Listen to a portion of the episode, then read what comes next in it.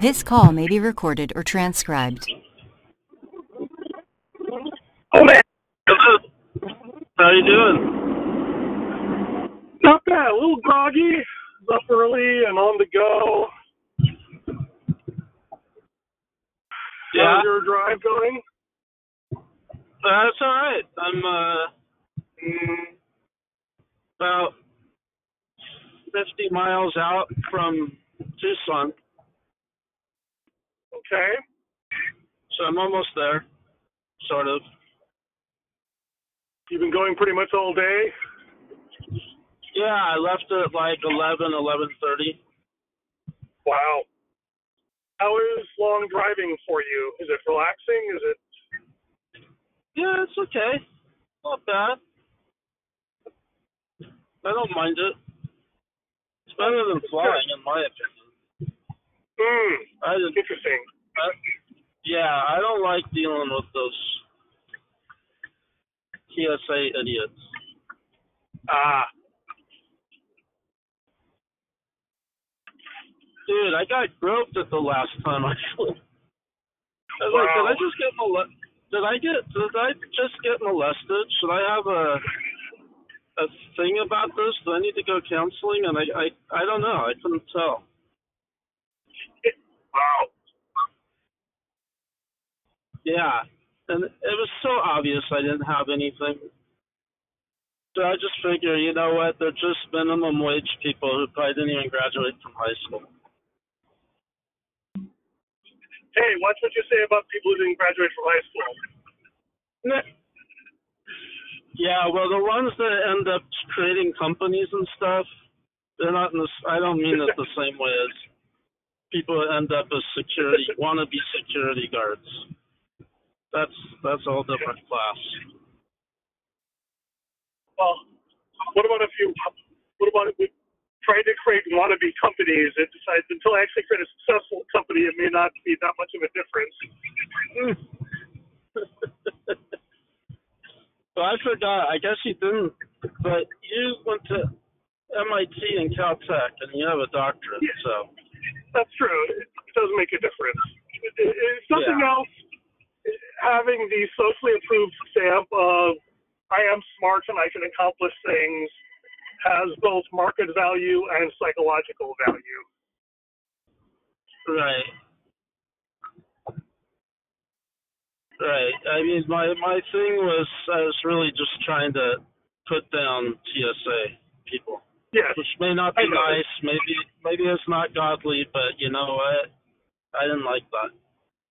So anyway, that's what we wanted to talk about on the Becoming Loki podcast. We'll see if we make this an official episode or not. But so is it their incompetence or the fact that they're authority figures, or is it the two together that is so annoying? Yeah, I guess it's the two together. Like I don't feel like they've earned that The right to that power trip. This is gonna be one of those podcasts, okay? What? What? No, I don't. I don't feel like they earned it. Like I don't feel like they're. I don't think a lot of them are really that smart. And I, I, there's. I mean, it's like, what have you done to earn this? To have this control and power? And a lot of them, it seems like it's just because they know that, then they it goes to their head. And no one, So- no one talks about this. So let's let's let's go with this.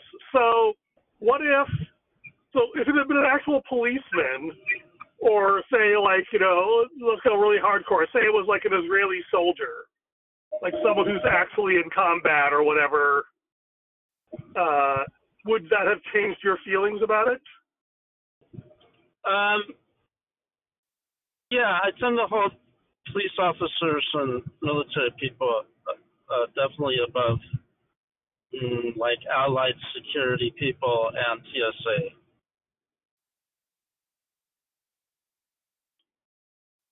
So what is it about them that sort of gives? So is that is that a matter? I mean, so you might be offended, but you wouldn't have felt the sort of contempt you felt. Uh, right.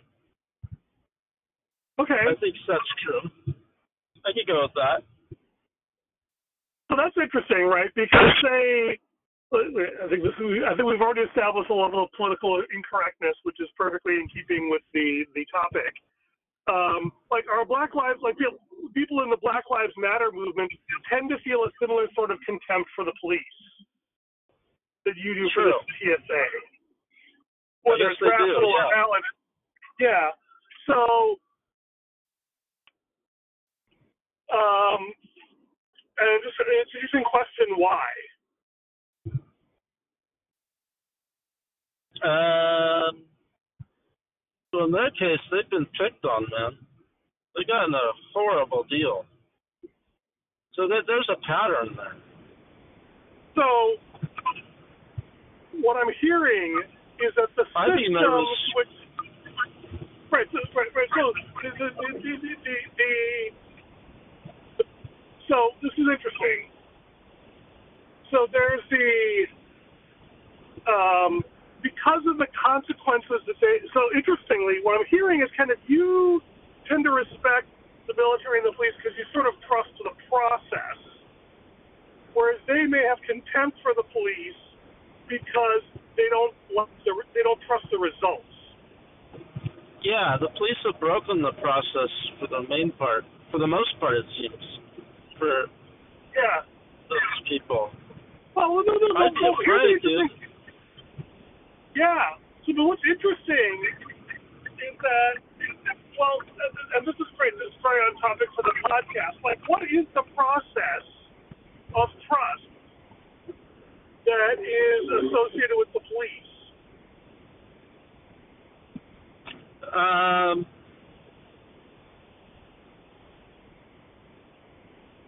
I suppose for me, it's just habitual thought about uh, uh, from how I was raised, right? To think about them, Right. Well, and and they got the yeah. guns, and they got the guns to hopefully, I trust in general, protect me from the bullies because I don't have the guns, and I don't have the size, or the training, or the power. Right. So this is this is good But I think there's but if I was, yeah. but if I was black, I wouldn't feel that way. I'd be like, oh crap, what are they gonna do to me? Right, and I think what's interesting is that there's two really subtle things here. One is sort of the idealistic view that you know the police are here to protect uh, the innocent from the wicked, right? That was that's kind of the when we grow up, that's kind of the image we have of the police, right? And you know, to serve and protect, right? But this is to serve and protect who? And a uh, you know, a naive reading is the innocent from the wicked. But a more subtle reading is they're here to protect society um, from those who are against the rules of society. Which is, I think, also fair, but a little bit more problematic Hmm. right? So like, what, what is the wonderful? Was it Voltaire who said, "The law, in its marvelous equality, forbids rich and poor alike from stealing bread and sleeping in the streets." Hmm. Right, and, and it raises the question: um, Is society inherently good or accidentally good? What? So which is what? is society inherently good, or is it just sort of Um, aspirationally good? That's a good question. I don't know anymore. I think, and I think that is exactly that. That is precisely this idea of becoming Loki, right? Is that you and I were raised in a world, sort of Ronald Reagan's America, right? Where we're the good guys, the commies are the bad guys, that, and you know, also fairly in conservative Christian bubbles where you know America was founded on righteous Christian principles, and it's only those godless communists and you know, whatever it was back then, it was the gays and the liberals and Hollywood. They're all, you know, the bad guys, and we're the good guys. And, you know, if everyone just thought like us, we'd all be great. Right. And, and also the sense of like America used to be perfect and wonderful, and it's only when we strayed away from our founding principles that all this horrible stuff started happening. Right. Right? We were righteous Thor serving righteous Odin. It was only that damn Loki trying to mess things up that caused all our problems. Yeah.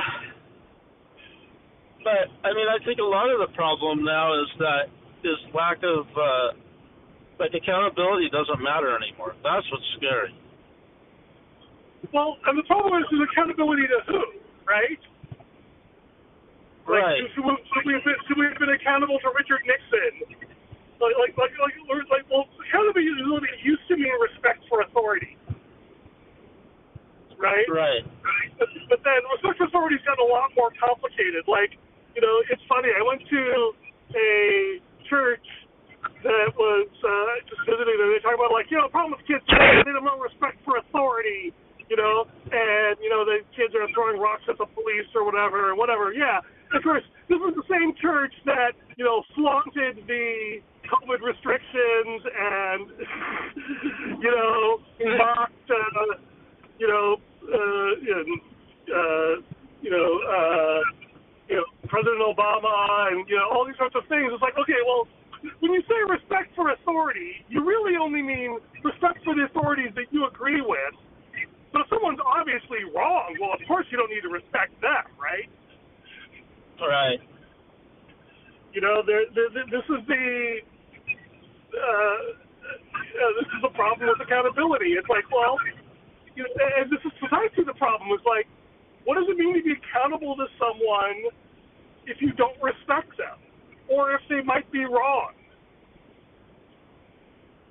Yeah, because public accountability is wow. Yeah. Well, you and know, the- But it used to be like in general, I think people didn't want people to see, so you know, they don't want to be seen shooting someone. Nowadays, it's just like, watch me, Right, look so me, the- gonna shoot this Right, person. So in the past, it was totally okay to do evil as long as nobody saw you. Right? Right. If you're Harvey Weinstein and you're abusing women and no one talks about it, you're good. Right. Right? If you you know Uh, if if you're and that's horrible. uh, That's bad, Sorry? right? But well, now when yeah. Now when you can do it in open and private, I mean, that's even scarier, right? Yeah, and like the uh you know the the, the this is the so the, the thing is is that and and this is I guess the to answer my previous question this is the terrifying thought is that there is one sense in which just having society is a good thing. You know that like if everyone at least pretends to follow the rules, that it kind of keeps everyone in check and things you know, could be rotten at the core, but at least we have a facade of normalcy so things can function, even if it really sucks if you're on the wrong end of the stick. At least society as a whole gets functioning. Right? And Yeah. the problem is, of course, those who get the short of the stick start saying, no, it's all wrong, it's all rotten, everyone is lying.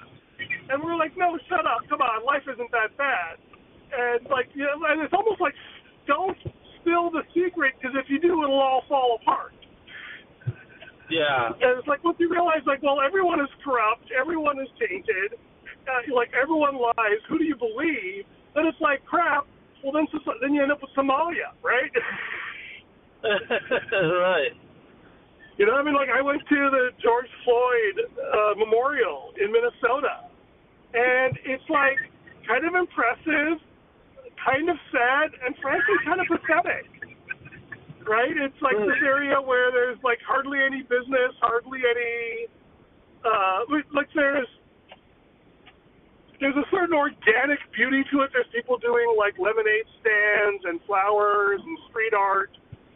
But you know, the the uh, you know, there's there's there's not a lot of life and energy in the street, right? This is not like you know, like Harlem, you know, in, under segregation was this hotbed of culture because talented blacks had no choice but to live there, and there was a certain solidarity they had against you the white oppressors.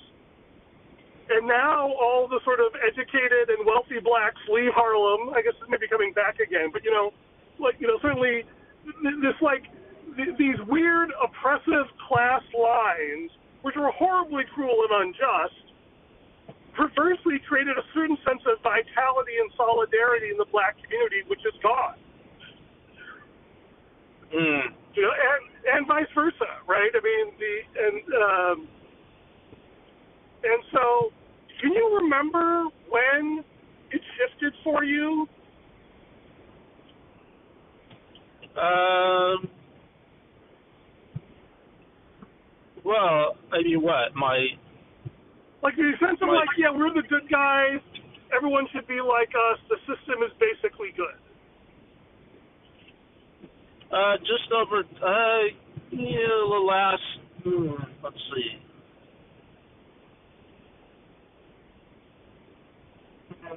ten years. Okay. I mean, it started gradual, right? And then then when you Yeah. hear more and more and you see more stories that get reported about racism and stuff, yeah. yeah, then it just sort of it gets heavier and heavier, right? So you, you kind of your realization kind of increases faster at a faster momentum. Yeah. It's funny. Yeah, you know, I realize- Sorry. that not everyone has the same experience. So like, well, even on a innocent like not not a terrible level like we're talking about in these situations, but just a situation where like in the workplace, right? Um I was having a time of my life at FileNet with my friends Sam and and Bill, but they didn't like each other, and they're having, and then Bill was having problems with our supervisor but she liked me, I liked her. I don't know what the beef was between them. So Bill, eh, you know, I finally realized uh, toward the end of our time there that you know, not everyone's having the same experience that I am. That was like an eye-opening thing for me. It was like, Bill Uh, what year was here. that? He thinks this- What? What year was that? Oh, that was back in 2000. I was there from '99 to like 2004. Okay. And so, like, I realized that Sam, you know, Sam was complaining a lot about the place. Bill was, and I realized, you know, I I was the one in a really good position because they all liked me, but they didn't like each other, and and Bill was having problems with Mickey, our supervisor, but I and again, I don't really know what went on there, but she was great as far as I was concerned. And I realized that you know, not everyone has the same, not everyone has the same experience. Yeah, not everyone has the same reality. Right. Yeah, no, and so that's the second question then is that when did you start to hate the system? Because there's something, I mean, I remember Falling Down, I guess was the Michael Douglas movie? Yeah. And was that the, even, was that the first time you were sort of identifying, or you, so what, this is when you're sort of aware that there are people who didn't, the system's not working for, but there's also a part of you that actually really does hate the system. Yeah, I I do. It's it's. And when did that start? Uh, Falling Down was like 98, was it that long ago? well.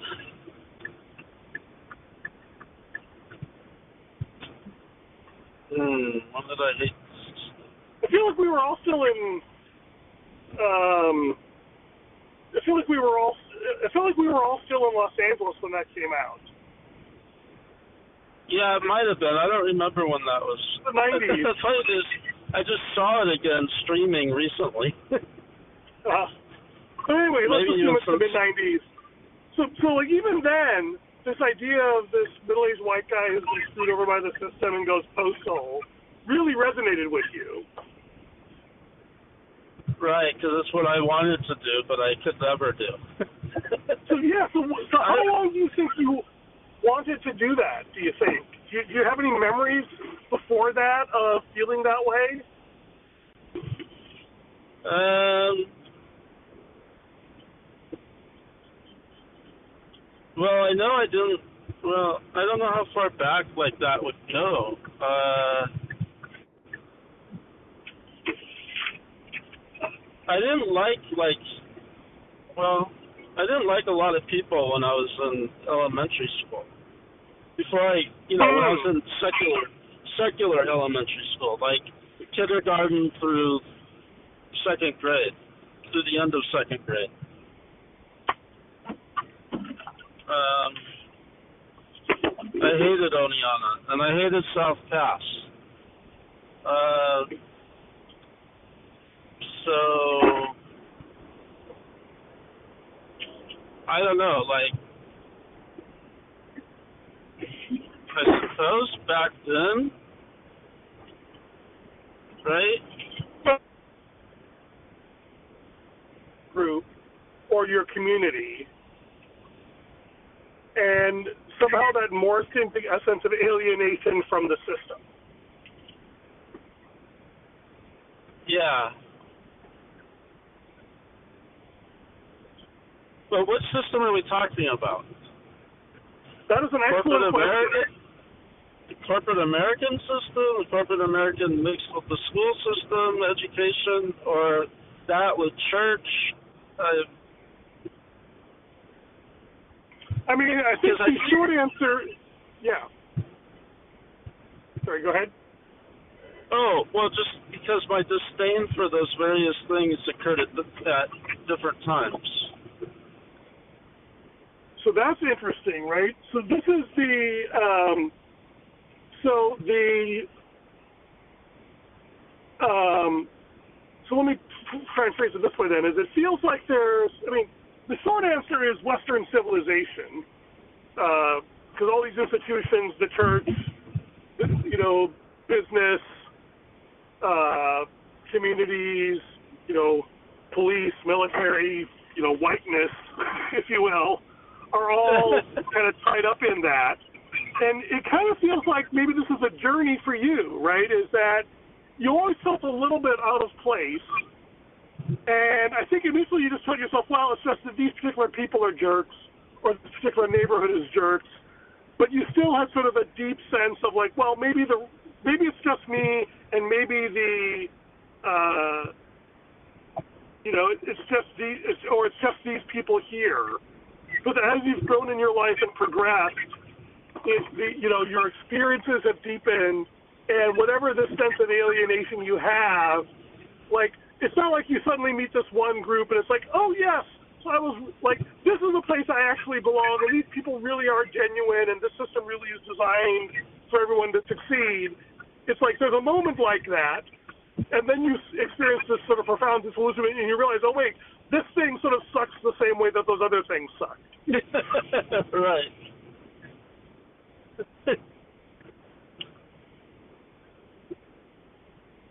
yeah.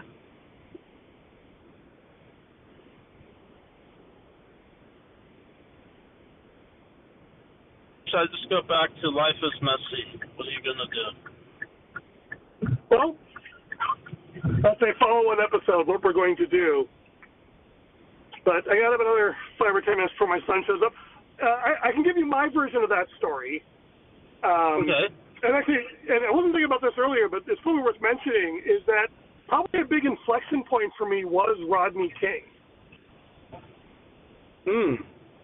You remember? Um, and it was I think I was just supposed to do. I think it was right when I was doing my oral defense of my thesis. It had been like '92, something like that. It was literally Mhm. the same week, if I recall.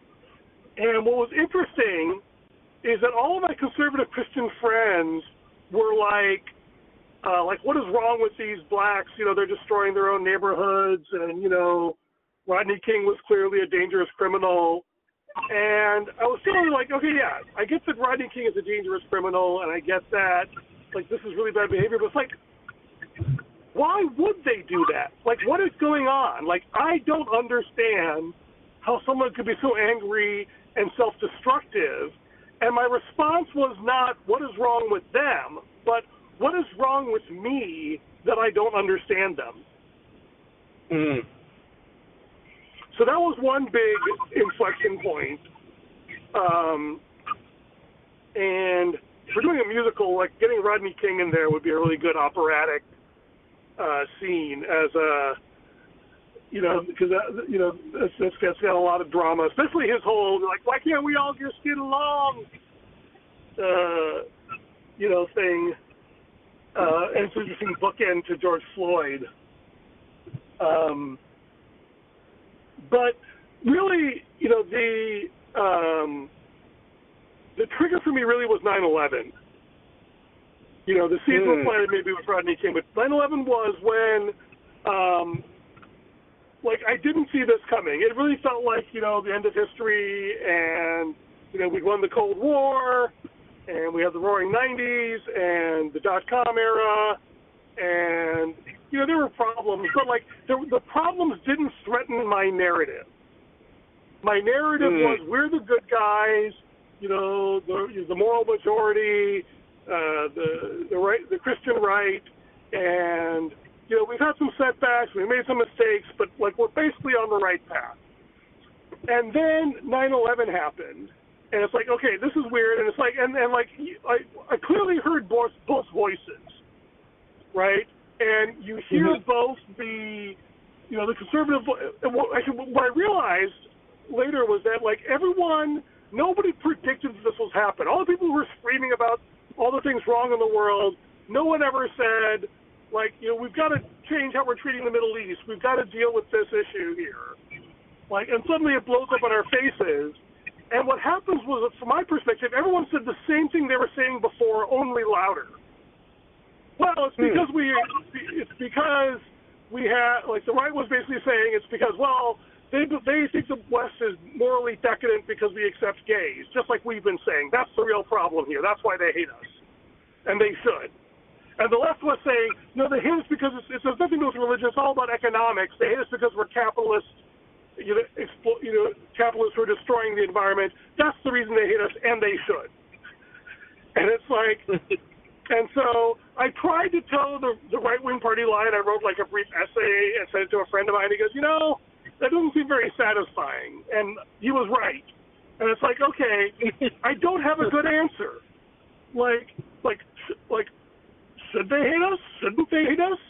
Like, you know, uh, and so that led me on this journey of trying to understand politics, which led me to try and understand economics, which led me to try to understand philosophy, which led me to try and try to understand theology, which led me to try to understand psychology. and ultimately, I ended up in this place called radical centrism. And I still remember that, right. like I said, like Yeah. I, I, it's like I remember, like I feel like a radical. Like I feel like, like all the answers that I've been given my whole life were not entirely true, and some of them were just blatantly false Mm. you know because when you try to look at both sides you realize you know the reasons the other side gives for why they hate us are at least as valid as the reasons that my side gives and that's a terrifying thing when you've grown up being part of a tribe to realize like what if your tribe if you assume that your tribe is the good guys and all of the tribes are the bad guys and suddenly you discover well maybe there's good reason to believe that your tribe is no better than anybody else that's terrifying Right. like that is this um and the and I said, okay, I feel like I'm being radicalized, but I don't feel like like I have no respect for the radical right. Like I admire them in sort of a distant way for their fervor, but clearly they are just massively self-deluded and just you know uh, about their own righteousness and the wrongs of the other side. And the same with the radical left. It's like, well, I, I guess I want to be the radical center. And this was the early days of the internet, 2001. It's like that term had to have been used before somewhere. There's got to be some other. Or I think maybe I was just googling to try and grab the domain name, and I figured I should see if someone else used it. And I found that there was actually a radical centrist movement in the early 2000s. Uh, New America Oh. Foundation, and then there was a Radical Middle newsletter, and Matthew Miller had an article about whether the Radical Center, and I think there was also even a, a Wikipedia, um, no, I think I may have started the Wikipedia page on the Radical Center, um, or maybe I just took it. Maybe it was already there and I found it and I improved upon it anyway. So anyway, that began this whole thing with Radical Center. And the thing was, at the time, I still consider myself a fairly conventional uh, conservative Christian. Mm-hmm. Although, you know, because of Hugh Ross, I'd kind of broken away from the strong fundamentalist seven day young earth creationism during graduate school. But that was mostly because he convinced me I could be a biblical literalist and just reinterpret Genesis. So I was sort of theologically in the same camp, even if scientifically I'd started to diverge a little bit. Well, Um, have you gone back to to Young Earth? No, I haven't gone back to that, but like that's how I was Okay. raised. Was very much a younger seven day, cre- you know, seven day creationist. Got in arguments with my biology teacher in high school. You know, my dad is still there, but then like it, what I realized was like, okay, no. Uh, at that point, I was like, I still believe in the Bible is being literal and everything that was written was fully inspired at the time, but you know, there's some elasticity in how you define day and age and created, and you can kind of stretch things to fit. It's called compatibilism. And so it's a little what's weird, but but anyway. But the thing is, is once I started going down to the radical center, I realized, well, wait, if I'm actually serious about taking all viewpoints seriously, then do I am I still committed to, uh, you know, the the sort of right wing conservative narrative, um, and what they consider essential. And where I ended up with, and sort of where I'm at now, like, okay, I'm willing to believe that a lot of these things might be true, but I'm willing to live the possibility that they might not be, and that maybe it doesn't matter as much as everyone told me they did. Mm. You know, like you know, I still believe the Bible is the authoritative word of God, but I don't even know what inerrant or infallible mean anymore, and why that is even a useful thing to fight over. Right. And so, So- that was so. Yeah. So, well, you can't. It's probably off of what you're trying to get at, but you, I don't know. You, you, in my opinion, you can't have. You can't have the dinosaurs and have seven day creation or six, whatever. Yeah. So, and we know there are dinosaur bones. I don't think those are fake, though. I've heard people say they're all fake. I'm sorry, I don't believe that. Right, or, or the Fred Flintstone version where man and dinosaurs walk together like the Paluxy riverbed at the, the Creation Research Museum. Am I wrong though? No, no, I think you're right. Right, and and like, and the thing is, like, why the heck does this even matter? Like, why does this be? Why does this become the thing that defines Christianity? Was whether you believe in was seven days old? But then why does the Bible say six if it seven six seven whatever if it's not really six seven? Well, What's with there- that? there's all sorts of arguments about what whether the word day, like the word day, you know, this is what they call the day age theory. You know, the day was an age or whatever. Anyway, the uh, I should wrap up. Um, I guess you have a little bit more time on the road. And my son is good at ignoring me or listening, or at least not overly annoyed when I'm having these long, involved conversations. Let me just shift onto the headphones a little bit less annoying. Testing one two three. Testing one two Yeah. three. Oops, that's not working. One more time. I hear you. Yeah, you know, I'm, I'm trying to get it into the headphones. Try to hit transfer, see if that makes a difference. Sure. This is this, this is the word mute on the screen on the right side. It says transfer. Try that.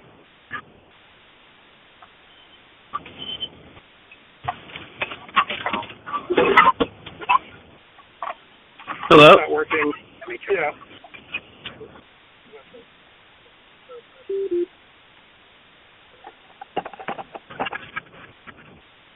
Going through. Oh, there it is. It did. Made it. Great. Can you can hear me now? Yeah, I can. Okay. Great. Thank you. Um, Actually, it's better. Yeah, but here's what I realized is, I'll give you my take on the, whole seven day creation thing, is that the um, in the about a 100 years ago, Christianity was going through a crisis, uh, and it was really the crisis of modernity, which was changing because it used to be that you basically had authorities who would tell you what was true, and you really had no other way to find out, so you just trusted them. Right? Accountability, right? Having authorities, that you know, and if you're a good person, you follow the authorities. If you're a bad person, you fight the authorities. So that's kind of Mm. falling apart with the American Revolution. you know, the whole, uh, and then um, in the 1800s, uh, you know, the nationalization and going away from local communities, and a bunch of, I think, fairly well-meaning, uh, generous, sacrificial individuals said, "Look, we Christians have been fighting about too many different things. We should just agree on a small number of things that are fundamental, because the real danger is all these secularists and liberals."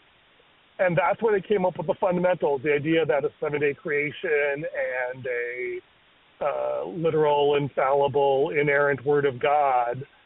Like this was the rallying cry to try and get all these Christians to stop squabbling over 20-gallon Baptists versus 40-gallon Baptists and all these things, hmm. and say, hey, let's just focus on the fundamentals. And it was a really, you know, progressive way of doing it. It's like let's get away from all the things that don't matter and focus on what truly matters. And it was a, a brilliant move, and it had a lot going for it. The problem with the, all these moves is that they create Pharisees Mm. because it's about it's about loyalty to the tribe and the traditions of the elders. Well, like I say, there's a lot of good things to be said about Pharisees. They tend to be very ethical. They tend to be very accountable. They hold others accountable. They hold each other accountable. They, uh, you know, honor the tradition. They care a lot about the well-being of society. They're willing to, you know, endure extreme self-sacrifice and asceticism to to prove their loyalty and their devotion. There's just a minor detail that they end up killing Christ. right. both literally and figuratively. And so that was sort of my journey to radical centrism. But I, have to say, at that point, it was still very much sort of the Puritan reformer sense of, okay, there's something deeply wrong with the system, but uh, hopefully we can reform it. Right? Things are bad, but they're not irredeemably bad right? We just need to Right. get the right, you know, it's just people are just confused. And if we could just explain it to them and show them the truth and like get all the people who believe the right thing to work together, we can outcompete all those people who are deeply deluded. Um, and so that was, uh, I guess the episode here was Loki on the road. This was on the road to being Loki, right? The sense of Mhm. being alienated from the world around me, the sense that there's something deeply wrong. But that's not all the way to Loki yet, because Loki is much more about the thing that is totally outside the system that can't be tamed by the system. Mm. And that is the place where I think we are now. And that is the, um, that, you know, some sense we need a revolution rather than a re- reformation. And that, that's a, you know, so the, the, you know, so I think you're, you know, and maybe that's a good place to end this episode. And then we can pick that up sometime. When do you drive back? Uh, well, right now, I mean, depends. I mean, if I right now the the plan is Saturday, you know, Saturday morning during the day. On the seventh, okay. But then you're also kind of there uh, on your own. Um, did you are you like free in the evenings typically? Uh, Driving yeah, kids around the way you normally are during the week. right. Okay, so we can try and find some time during the week. I can ping you in the evening and see when you're free. We can schedule a follow up call. Yeah, that'd be cool. All right, this was fun. I think this was a good episode. Yeah. Yeah, it was. All right, little man. Uh, I, I'm excited. Cool. Take care, and I'll talk to you soon. All right, sounds good. Bye. Love you, man. Bye bye. Love you too.